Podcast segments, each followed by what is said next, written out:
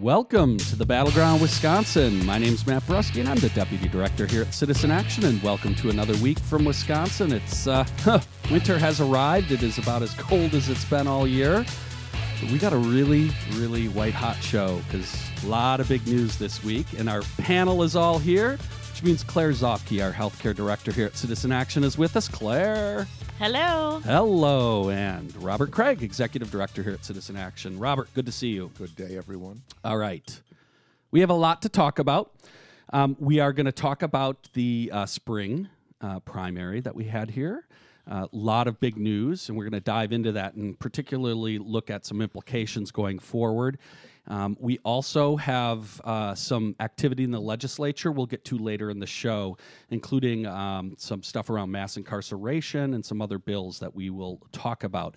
But we're going to get the show started by uh, talking about that event that occurred the other night. Uh, we record Thursday morning, Wednesday night, that Democratic presidential primary. Wow. Ladies and gentlemen, from Mandalay Bay, Las Vegas, uh, let's get ready to rumble! Holy smokes, that was. I just had to had to get started because I got to say I almost was not going to watch the debate. I was at the art bar with my wife having some cocktails and the debate got started. It was super loud, so I quickly left and went home. And holy smokes, I've never seen a Democratic debate like this. the the punches were out from the very beginning. Claire, your initial thoughts? Have you? I mean, first of all, have you seen anything like this in a presidential no. Democratic debate? I understand Trump. This was happening. Uh, happens probably all the time. But uh, your thoughts, Claire? Yeah, this, uh, th- I've never seen anything, at least in my recent memory, uh, like this debate. It was thoroughly exciting. Um, I mean, it was definitely good TV. Uh, I, I hope it's also good for the party, but, but we, we can get into that later whether this was was good or not. I I agree with you. I, it was scintillating. I couldn't go away from it. Uh, yeah, so my my very high level takeaways were um, I think that these other d- the Dem Dem candidates were really excited to have Bloomberg on the debate stage. They've think? clearly been chafing under the collar to to take swipes at him for months now, and they haven't been able to because he hasn't been on the first two ballots or the first what seven debate stages. Welcome to the stage, uh, Mayor Bloomberg. Right. I know you you're like feeling good because you're rising in some polls and whatnot, but like we've been out here doing this for over a year and you are a newbie still. My second big takeaway is that Elizabeth Warren came to fight.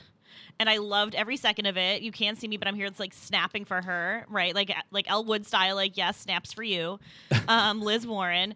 Um, and uh, my uh, sort of uh, another like mini rivalry now that I am here for that I feel like was not going to get a lot of attention is Klobuchar versus Buttigieg. We're going to talk about I that am because that so- was actually. I am so excited about The, that. under, Powerful. the undercard. yeah, Robert, why don't you take up on that?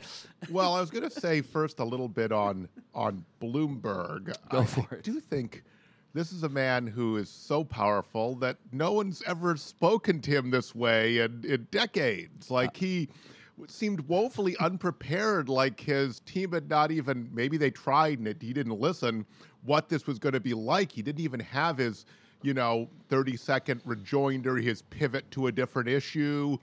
And it was literally like, since you did WWF there, Matt, like when the uh, the favorite is like on the canvas and they're just kicking them endlessly, you know, like you know you're doing fake uh, wrestling, right? Where it was weird. I heard someone use the analogy. It's like when the eye gets cut open, they just kept going for the eye and Yeah. pounding at it. It wasn't like, oh, oh, okay, you're bleeding. Let's let's give you a little break here. and then Elizabeth, my oh, God, Oh, she was phenomenal. Non-disclosure agreement. Just phenomenal. I mean, and then and then Biden of all people backed her up. It was like a complete mobbing. it was no that it- look i'll i just want to add it was great to see them all go after bloomberg and with such great clarity and honesty and truth about like what i think a lot of us have been feeling about this guy coming coming into this race but like he didn't prep Like, was there Yeah. any debate prep? I'm guessing they prepped him. I know. I know. Claire has campaign experience, and he just was impervious. What do you think?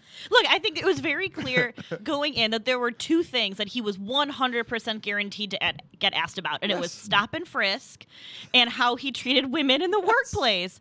And the fact that he got both of those questions in the exact same way that all of us anticipated that he did, and he used ju- not only did he answer them poorly and not and just like not able to defend his indefensible positions, but he used like the worst possible words. it sounded smug and arrogant, and He had to do it. It was just, it was so, so These cringy. non-disclosure agreements were voluntary. No, no, we're saying we're not saying you make them talk. You remove any legal He's like, I you didn't- have on them to talk. I didn't do anything wrong except maybe tell some jokes that That people was didn't the whole like. audience reacted. He goes, "Except oh. maybe some bad jokes." They were like, Which I, I mean, I mean, look, it's in all seriousness. Here's here's one of the reasons why I'm glad we did this, right?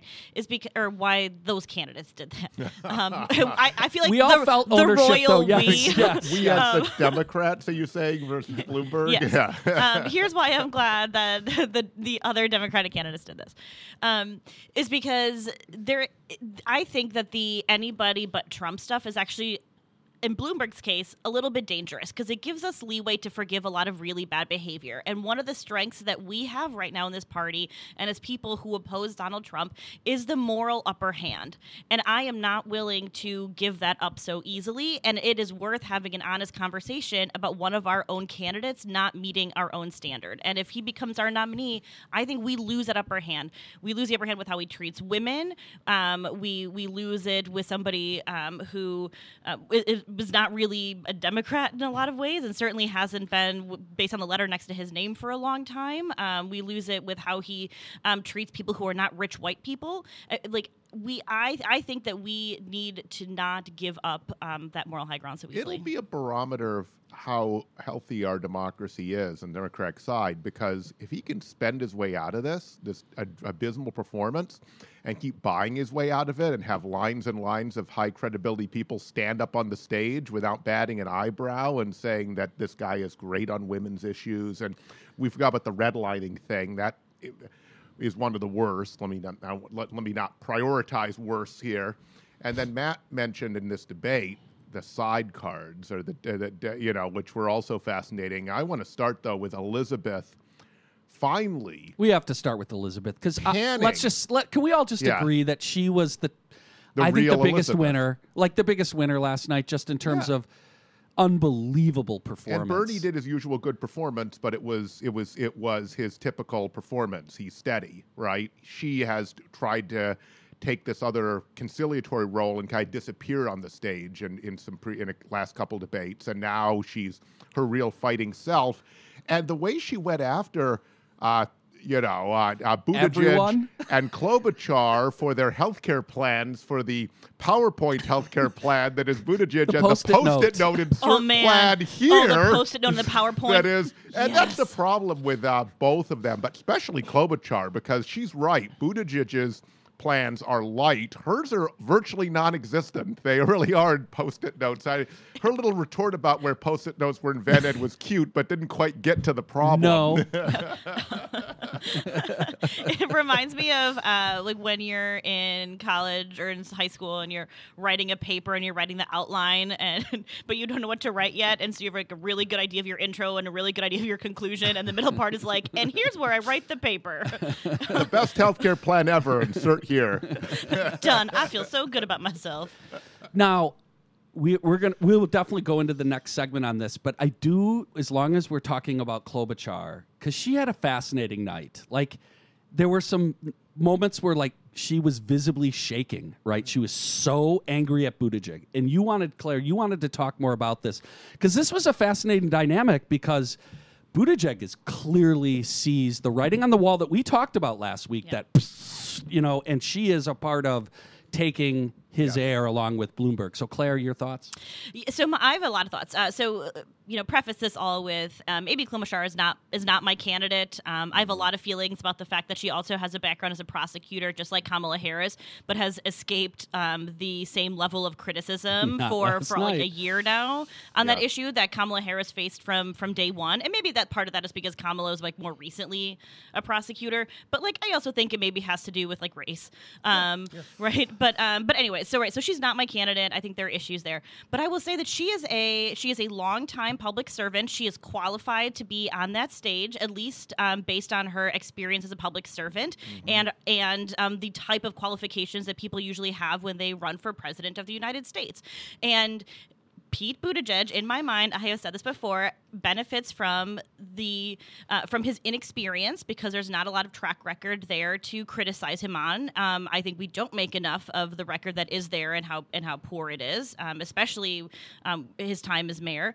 Um, and and I can see Amy being really frustrated that um, you know her that her career in public service um, as a senator is you know that that she is polling below somebody like Pete Buttigieg who is this much younger person with much less experience and and and so I'm glad that she was like who are you to be standing here and telling me you know that that I'm not smart or making fun of me Well, that's what I'd say for now and- I know we have to break And this happened within the context of the, the her her issue around uh, not knowing the president of Mexico. But we got to take a break right here.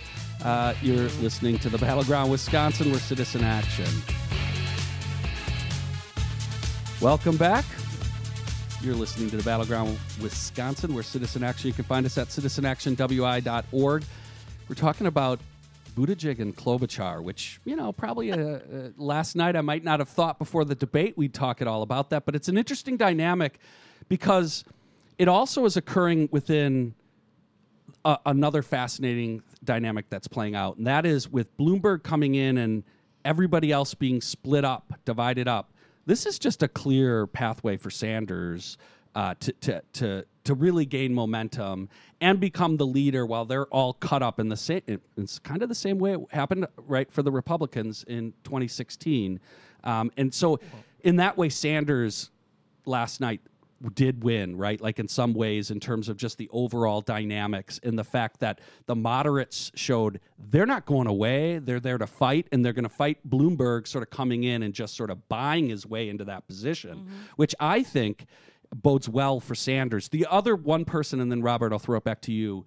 Is Biden was feisty last night and had had some moments. I don't know that it leads to anything necessarily. We'll see, um, but he um, he was re- he he he really went after Bloomberg in a way that I thought was um, showed some spark finally. Robert, And we'll get to Bernie. I will say later that Bernie could actually sew up the nomination in two weeks, especially with the moderate wing or whatever they're calling it path, uh, not clearing the field for Bloomberg or anyone else. In fact, they, one of the attacks on Bloomberg was that there was a memo from his campaign asking all the moderates to get out of the way so that Mike could be coronated as the uh, that worked nominee. out well. That was yeah. a really good memo. But literally, with Texas and California delegates, and in California, Bernie could have a big enough lead to take all the delegates in California. This could be over. And so it's fascinating, and the establishment Democratic Party going crazy. And you saw they damaged it, uh, probably general election a little bit with Bernie, with their attacks on Bernie around their complete mischaracterization of, of what his democratic socialism is, which is also would quite frankly make LBJ a socialist, okay? Just to be democratic socialist, just to be really clear about this. Uh, Medicare was con- considered socialism. Ronald Reagan said so and tried to prevent it from ever becoming law. But let's talk about the byplay between these candidates, right?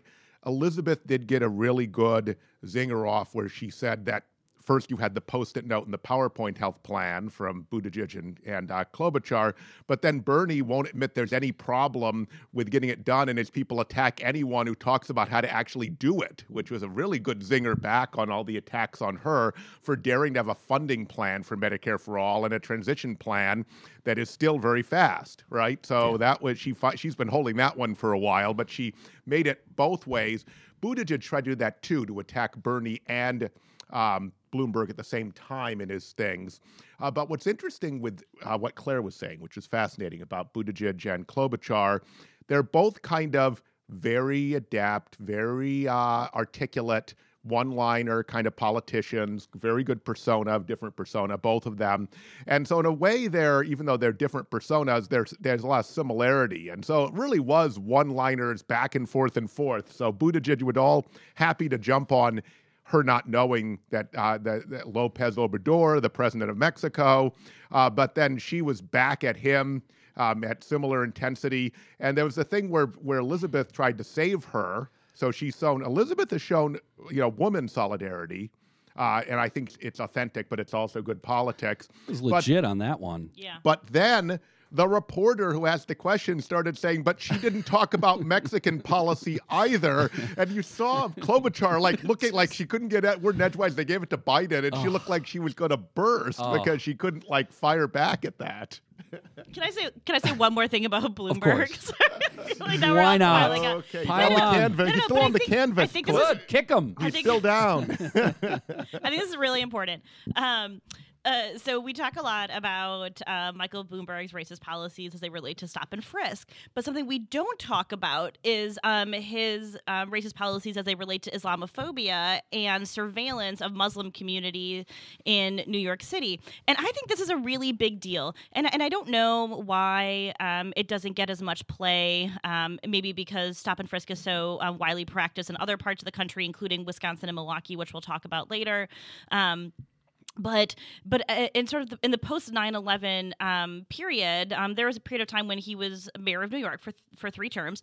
Um, and he he actively worked with i think the cia to surveil the muslim community in new york city. And that included um, putting undercover agents in places where people would congregate um, you know like coffee shops and nightclubs um, in people's homes and schools right? I mean it, it was really an in-depth long-lasting operation that is beyond um, unconstitutional. Like we're not supposed to spy. The government is not supposed to spy on our own people. And if there's anything we can agree with as Americans, I think we deserve to not be spied on by our government. And you know, cy- look, cybersecurity and cyber spying, and we're all, you know, um, you know, are people listening? We make jokes about this all the time, but this is about very real, like actively having agents on the ground in New York City spying on American citizens because of their religion and the color of their skin. And we aren't talking about that. I agree, and I hope Democrat consultants aren't telling them to avoid that because of Islamophobia, but that's entirely possible. Uh, so it needs to come out, needs to be discussed on a national stage.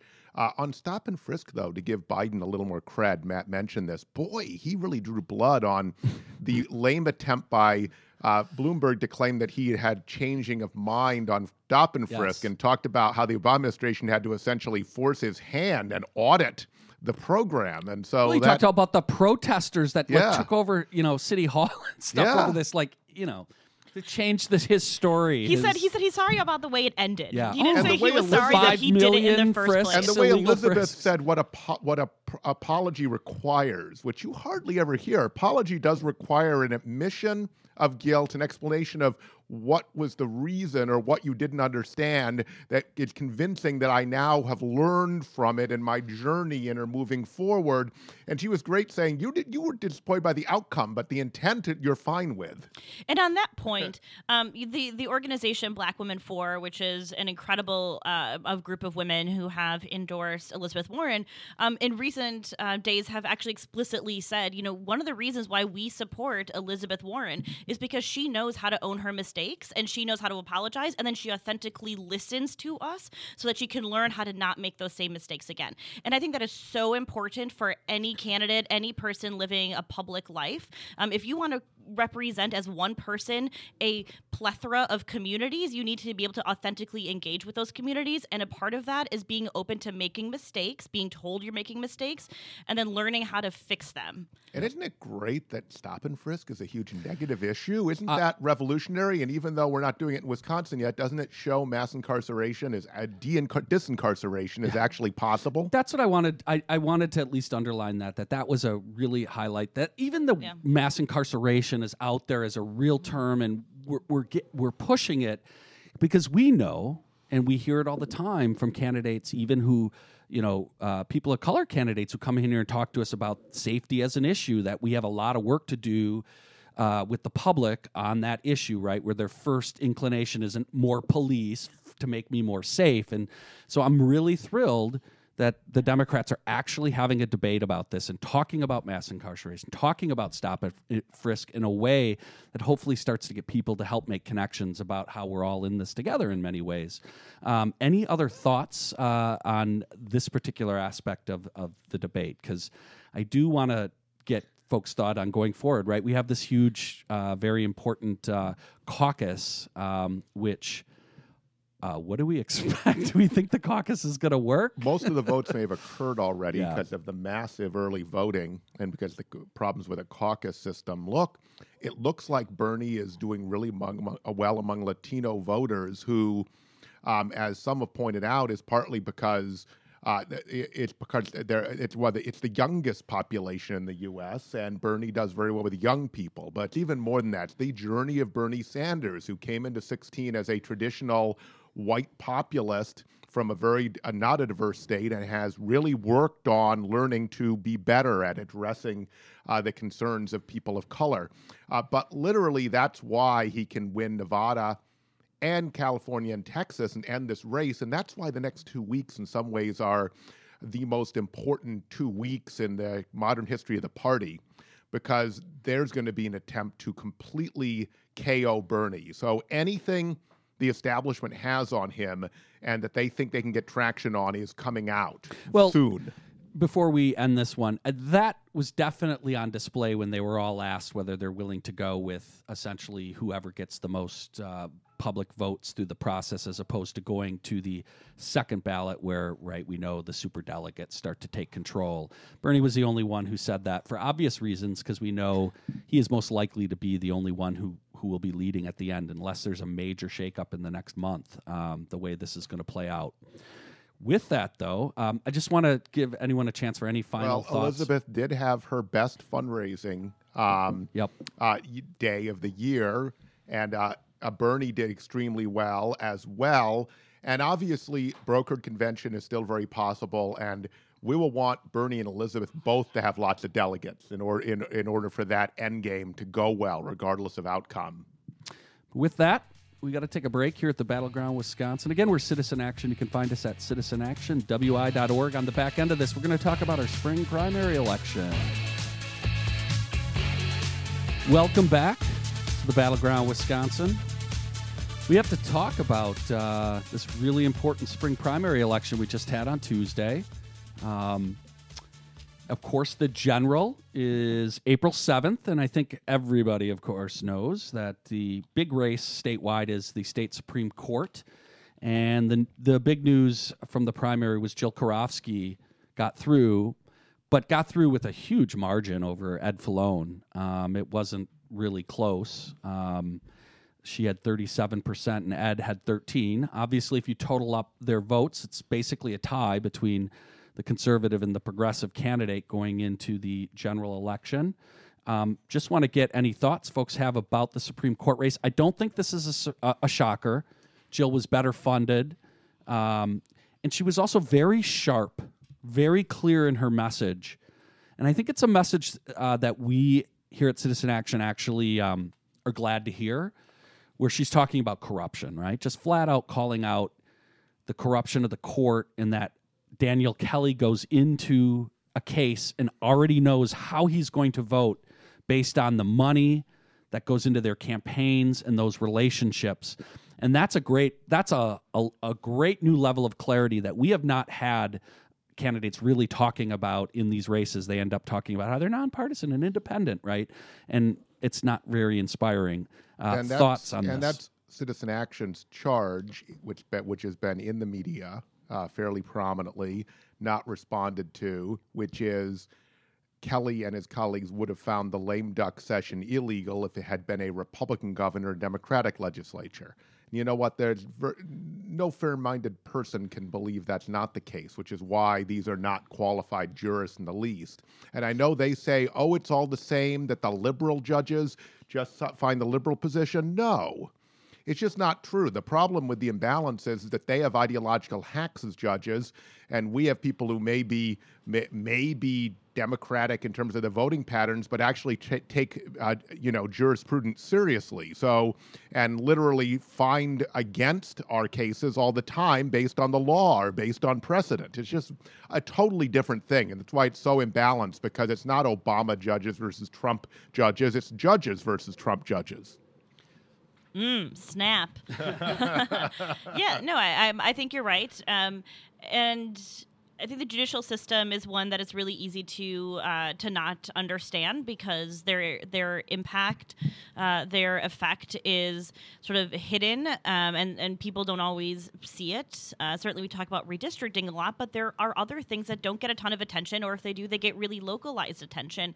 Uh, I think environmental and water quality issues are a good example of this. Um, if you don't live um, in the uh, far northern parts of the state, you may not, um, you know, feel the effect of some of the water quality or um, mining um, decisions or regulations that um, the the um, that the state supreme court uh, rules on, or um, if you don't live near some wetlands um, and or have them near your home and are used to using them sort of recreationally, or or you know for whatever reason follow environmental justice issues.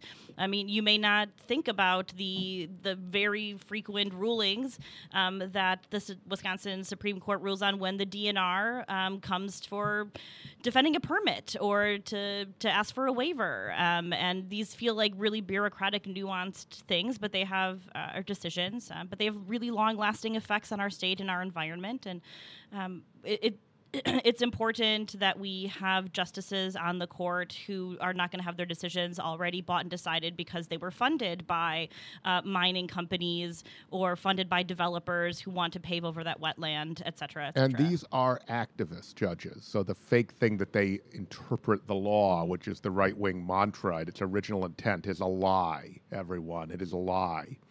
And so, literally, when the state Supreme Court nullified decades of Wisconsin campaign finance law and court precedent and decided what Walker did uh, to coordinate with outside money groups and uh, literally direct their the spending of unregulated dark money as a candidate for governor in 2012 not only did not land you in jail as most of us thought but actually scuttled the whole investigation that had been run by uh, district attorneys for a long time and they had the goods on the governor. That's activism and the same thing's happening in the environmental cases that Claire referred to, they're they're they're coming up with doctrines like if you can't prove that company X caused cancer Y in this exact person, then there's no cause of action. You have no day in court, even if say leukemia levels are you know 10 times the national average in this one place where the pollution is taking place that's not evidence to these people. So that's not interpretation of the law. That's just hack, ideological hackery. So uh, looking at the race overall in the primary turnout was was decent. It was it, it was higher than it certainly was in 2018, but uh, it's hard to compare spring primary elections because of the different kinds of races that are on. So the interesting dynamic this year was you had Milwaukee turnout up because of the Milwaukee mayor's race and county executive race and a lot of contested races. So turnout was up like 40 some percent here in Milwaukee, 42% in Milwaukee. Um, but also up in the northwestern part of the state, you had a very hot uh, congressional race. And we want to congratulate our member, uh, Tricia Zunker, who won the Democratic primary for that open uh, congressional seat in um, District 7. Uh, it is worth pointing out that there were almost two to one, though, more Republican voters uh, than Democratic voters in that primary. Uh, so that also uh, had a pr- had an impact on the Supreme Court race, right? So while you may have had, you clearly had surging Republican turnout in a Republican district up there in Northwest Wisconsin, but Milwaukee obviously also had a surge. So there was some balancing. I want to say one thing that is worth, and I want to get reaction from the panel. I think last night or last night Tuesday night was was great, really for for setting up winning um, this this Supreme Court election statewide. And part of it is that congressional district race, the general will not be on April 7th. So there will not be a surge in heavily Republican areas around a congressional race, like any unusual surge. Whereas Milwaukee will, will have some incredibly contested mayoral race. Lena Taylor's going to run a very contested race. It is going to help drive up turnout. We know the mayor will run a race. He's raised a ton of money. And on the county executive side, we have two incredibly strong candidates that have bases and both are going to be resourced and run real campaigns, right? So turnout in Milwaukee could be very high and ought to be high with a lot of the energy uh, given the candidates that have made it through in those two major races. We're talking about um, you know, so th- that is worth considering. I think it does set up at least a decent dynamic going into April. Thoughts from the panel? So when is the uh, special election general for that congressional race, Matt? May 12th, Okay, but the presidential primary, which is a Democratic, which yes, also so helps I'm surge just our going to votes. say I never want to disagree with you. Usually, in the election, that'll drive turnout more than the contested right, but what uh, I, Milwaukee mayor's race. no, but what I'm saying though, Democratic well, turnout. Here's- There's no rep- primary on the Republican side. I will argue that Alina Taylor, David Crowley, uh, uh, local race, and them running energetic field campaigns in Milwaukee will impact turnout in a way that sometimes presidentials, if they don't, may not. Now, you're right. Generally, This presidential I think it's really. Yeah. I think I think it's helpful to have them on the ballot. Oh, yeah, I, they, I hear they- what you're they have saying. mutual feedback. I'm and of course, having the Dem one, that's statewide, so that's going to impact Democratic turnout statewide. Which I think I- that this is a very good dynamic. I guess I for just Democrats. dicker on which order I'd put as far as the driver, but Gotcha, yeah, Dicker. Okay. Claire. Uh, I think I think you're both right. Uh, I think it depends on the party state we're talking about. I, I think in Milwaukee, um, I think Matt is right. I think uh, that the county executive and mayoral races are going to be a bigger driver than the presidential primary, and I think in the rest of the state, the presidential primary will be a driver that like we we haven't seen in a long time. Our last contested mayoral race, uh, Barrett versus Pratt, had nearly 50% turnout. That's higher than a presidential. But Robert could be right. Anyways, any other thoughts as yeah, it relates I, I to think the. this is a especially compelling presidential race. It But They, they, we're never Yeah. going to find out because they're happening on the same day. So it'll be academic which one drove turnout more. It'll be high. I, I- think it's it's a, it's a good confluence of events, right? Because um, the presidential folks uh, will have varying ability to do a ground game, so I, I think it helps that you'll have interesting things playing out on TV and on the radio, um, and and then you'll have local candidates doing a lot of field. So I, I think all of it combined will be will be good for us in general. I think there are likely at least be four candidates still in the race with substantial money. That's that's my guess based on my prediction of what would come through Super Tuesday, but we'll see. Well, um, I don't know if anyone has any other thoughts they want to add before we go to break on on this. It is worth. I do want to point out some particular elections, right? Like it is worth pointing out. We're happy Senator Chris Larson, uh, our endorsed candidate, uh, came in first in the and primary, a and obviously. Co-op member, founding member. Uh, and that'll be a very contested uh, general election. Uh, and we mentioned Trish Zunker up in uh, the congressional race. Big congratulations. Uh, there will be a number of Citizen Action members on the ballot in April. And uh, we look forward to talking more about that down the road as we get closer to the April election. With that, we are going to take a break here. And we get back, we're going to look a little bit at what's been going on in the legislature this week. And we're also going to talk a little bit more about, uh, Claire mentioned it uh, in Milwaukee here. We have our own stop and frisk, and it, we think it's worth uh, uh, talking about. So, with that, we're going to take a break. You're listening to the Battleground Wisconsin, where Citizen Action. Find us at citizenactionwi.org. Welcome back to Battleground Wisconsin. We're Citizen Action. And we are going to move away from just talking about the elections and talk a little bit about what happened in the state this week around uh, in the legislature. Uh, it was noticeable if any folks were out at election night parties uh, and you thought you were going to have a visit or see your favorite Democratic Assembly person, uh, you weren't because they were in session. And then uh, yesterday, Wednesday, the Senate was in session. And uh, what I wanted to talk about is last week we talked about the bill that the the tougher on crime bill, one of the worst named bills ever. Uh, basically increasing mass incarceration bill that will cost more money passed the Senate last night. Uh, this bill is a stinking pile, uh, but it is the state of where the po- politics are in this state. And we talked about mass incarceration being discussed at the presidential debate, but yet here back in our state, we're having a conversation about throwing more, keeping more people in prison, spending more money on prisoners, and there ain't much on the other side. Robert. Yeah, and Donald Trump's doing more than state re- Democrat Republicans in, in Wisconsin, given that he's at least he's doing decarceration for well-connected rich people who are friends of Yeah. his. Rod Uh, Blagojevich, we see. Yes, uh, exactly. yes. But a lot of Republican red states are doing Right. criminal justice Texas. reform because it's a waste of money, for God fricking sake. Uh, and so Brian will handle that. And so it's just appalling. And we still have, because our uh, suburban system in Milwaukee is still the one of the most Republican and the most segregated in the country, uh, literally has these folks in white flight exurbs who literally want to want a demagogue by saying all the problems are, and I'm I'm not making up the language, you know, the things that go on in Milwaukee, right? Yeah, dog whistle. Who who lives in Milwaukee, right? You mean the people that you want to have no tran- mass transit to the job opportunities out in the suburbs, right? And so it's appalling. And this is this is the nature of the the, the Wisconsin Republican Party is used to be a more progressive Republican Party when Democrats Republicans used to do things like build a first class university system together, uh, you, you know, half a century ago. Now it's one of the worst in the country. Uh, it's just appalling. And so the choice could not be star- more stark between the two parties that is in this state. And this is a great example of that.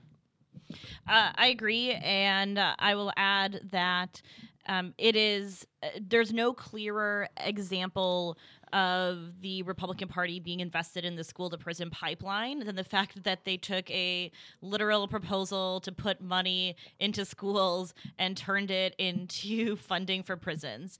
Um, it, it's just clearly doubling down on these failed uh, practices, uh, and it doesn't make any any fiscal sense. It's very clearly just tied to fear mongering, um, and as as Robert said, is evidenced by the fact that the state already spends more money um, on. Uh, on each incarcerated person than they spend on uh, students, uh, individual students. Um, and it's it's clearly just a, short-sighted uh, a short-sighted practice uh, because the the return on investment, the benefit from investing in children, uh, is is so much greater than um, trying to use the failed justice system to do some sort of you know reform. Um, it's better to prov- it's better to to make people's lives better um, starting as children. Right next door to us, the most demographically and economically similar state to Wisconsin, are uh, are not identical, but our twin Minnesota has half the rate of incarceration, does not have higher crime rates, is able to take all of that money and plow it into actual investments in things like a green economy, like their higher ed and their post and their their uh, K through 12 education system, et cetera. And so you can you can spend half the money and uh, literally not, not have a higher crime rate. Think about that and have all that money freed up for investments. And no wonder their economy is so much better than ours, and so many people from Wisconsin end up moving to the Twin Cities. And I'll and I'll add that um, if we needed any starker of um, uh, proof, I'll say that uh, we needed this funding in education because I'm going to go back on my own personal soapbox about education funding in Wisconsin.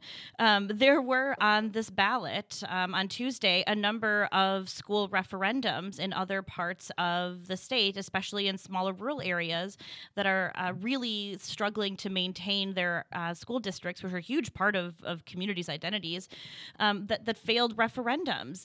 Um, and, and they're having to go to voters and, and ask to um, to for more money to pay off uh, a debt from capital improvements that they needed to make um, to be able to continue their operations because state funding has not kept up with um, the rates of rising costs like healthcare costs um, or or kept up with their need to pay teachers um, a living wage so that they can keep uh, t- quality teachers in their communities. Uh, and so and so these referendums uh, are popping up all over, all over the state, um, and it is devastating, heartbreaking. One superintendent said I read in a news story um, when they fail, one fail by I think one vote. Um, it's it's really uh, it's, it's devastating for communities, and the fact that our legislators are not taking that devastation and that heartbreak more seriously, um, it just shows that I think that they've turned their backs uh, on our communities. And, and again, all of this goes back to the fact that well, okay, yes, we live in this super partisan world, but also also because Wisconsin doesn't actually have a real educational funding system. We have a property tax relief system masquerading as an educational funding system. And that's why we constantly have to go to voters and ask them to blow property tax limits um, to be able to spend more money. And if the state would reform its funding formula, its funding process, or put in the amount of money that we need, we wouldn't have to keep going to voters and putting extra pressure on their property taxes. Although they should want to pay more on their property taxes. I want to pay more on my property taxes because I think it's better for my community and my property value, but still. Another thing the legislature will never do, and right, the right will never do. Paul Ryan used to pontificate about it, but he would never actually do it. And that is peg what they do to outcomes and change if it doesn't work, right? So our educational attainment, the numbers are, uh, which are, are we have very high ranked public schools in Wisconsin, relatively speaking, all went down in the Walker era. You wouldn't know it talking to these folks, right? Because they're so ideological. It, that's someone else's fault. That must be Tom Barrett's fault or someone else's fault, right? And you have, we're looking, uh, Matt provided helpfully the uh, fine press release from Senate uh, Majority Leader Scott Fitzgerald, and he wants to be in Congress, right, Matt? Yeah. Yep, I want to actually talk about that when you finish. Yeah. So he says that for the for the crackdown bills, uh, he says Wisconsin has seen an epidemic in auto theft and reckless driving. Said Mister Mister Fitzgerald from Juneau. He said, in Milwaukee County alone, there were. And then it just launches into Milwaukee County. Well, that's nice sitting from Juneau. I'm glad he's trying to solve Milwaukee's problems. Maybe he shouldn't strangle the city for revenue every budget cycle so they can't fund basic services and can't prevent crimes before they happen, right? It's also worth pointing out the senator is actually, as Robert mentioned, running for Congress. And while running for Congress, he's been actually talking about being supportive of some of these Republican efforts to cut incarceration and deal with cost. And so he has been d- actually talking out of both ends of his mouth, as Robert said. So they're, they're just mm-hmm. lying, right? They're just lying about this. And, and, and so it, it also shows what you talked about, Robert, that what's going on here in the state with our Republicans is retrograde compared to even what's going on with the retrograde national Republicans. So um, it, I, I really wanted us to talk about that think as the Texas Republicans are pretty retrograde, but apparently they're advanced compared to ours. um, one of the things that Claire, we just I wanted to make sure we get mentioned before this goes is the the news out of Milwaukee about the eighty percent of the stop and frisks having essentially no justification at all behind them, and this really uh, is going to open up Milwaukee to a serious lawsuit. Yeah, so there's already been legal challenges around Milwaukee's uh, Milwaukee Police Department's practice around stop and frisk, uh, and and this is just the latest um, the latest part of the saga. Uh, and this is a report that was filed uh, by the ACLU uh, that found that the Milwaukee Police Department failed to document a justification for 80% of frisk incidents in the first half of 2019. Uh, so. Um, uh, wait, I want to take that back. I don't know if that means that the report was written in 2019 or if the stop and frisks happened in, in 2019. so uh, I apologize. For a certain is period unclear. of time, For a there's period a of shocking time. number. Um, And per last conversation, the Democrats, who all are against stop and frisk except for Bloomberg, are going to be here to talk about it in a couple months. Yeah, um, and, and so it, it's clear that this is a uh, a common practice that it's um, a practice that exists across the country, and it and so it exists in our state, um, and. Eighty percent is such a high high number that it's clear that this isn't. Uh, It's not like a mistake. It's it's not as if a few officers um, forgot to fill out some forms or something. It's clearly um, a common practice and, and something that is really spread insidiously through the police department. I wouldn't be surprised if this exists in other areas, uh, and we need to take it seriously. And Yeah. we're way beyond believing that lo- police officers are law enforcement specialists who, based on their scientific understanding, pick out the the evildoers. We know it's based on a, a, a coding that is uh, that's discriminatory. Yeah, look, this is a racist policy. It needs to end. Uh, and we have to end this Battleground Wisconsin. Um, it was uh, it was a great show. Um, I want to thank Brian Woolbridge, our producer, who makes this show happen every week. So really appreciate your effort, Brian, getting the show together this week. We will see you next week at the Battleground Wisconsin.